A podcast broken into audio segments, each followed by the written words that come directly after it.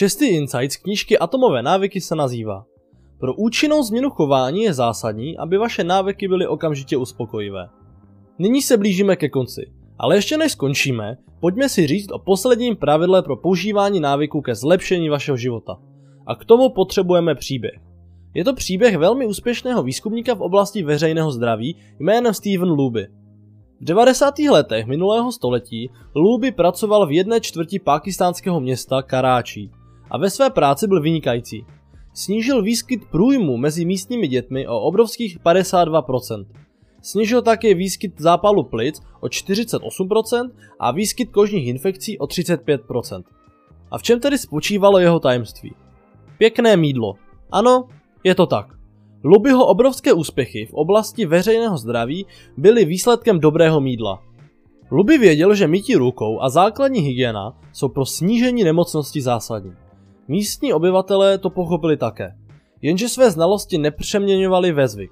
Vše se změnilo, když Luby ve spolupráci s firmou Procter Gamble zavedl do sousedství prvotřídní mídlo zdarma. Přes noc se mytí rukou stalo uspokojivým zážitkem. Nové mídlo snadno pěnilo a nádherně vonělo. Najednou si všichni myli ruce, protože to byla příjemná činnost. Příběh Stevena Lubyho ilustruje poslední a nejdůležitější pravidlo pro změnu chování. Návyky musí být uspokojivé.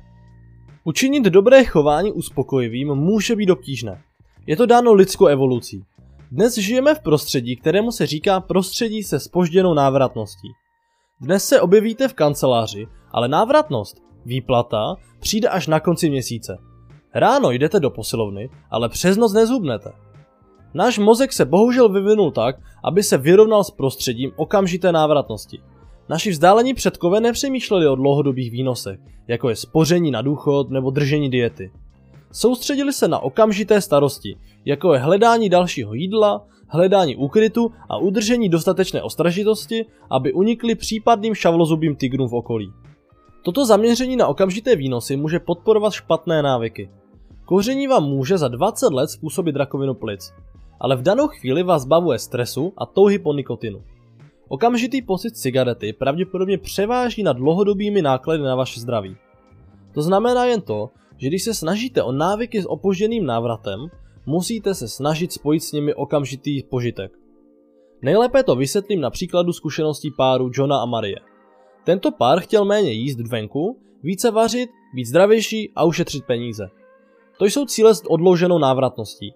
Aby svým cílům dodali trochu okamžité návratnosti, založili si spořící účet s názvem Výlet do Evropy. Pokaždé, když se vyhnuli jídlu venku, převedli na účet 50 dolarů.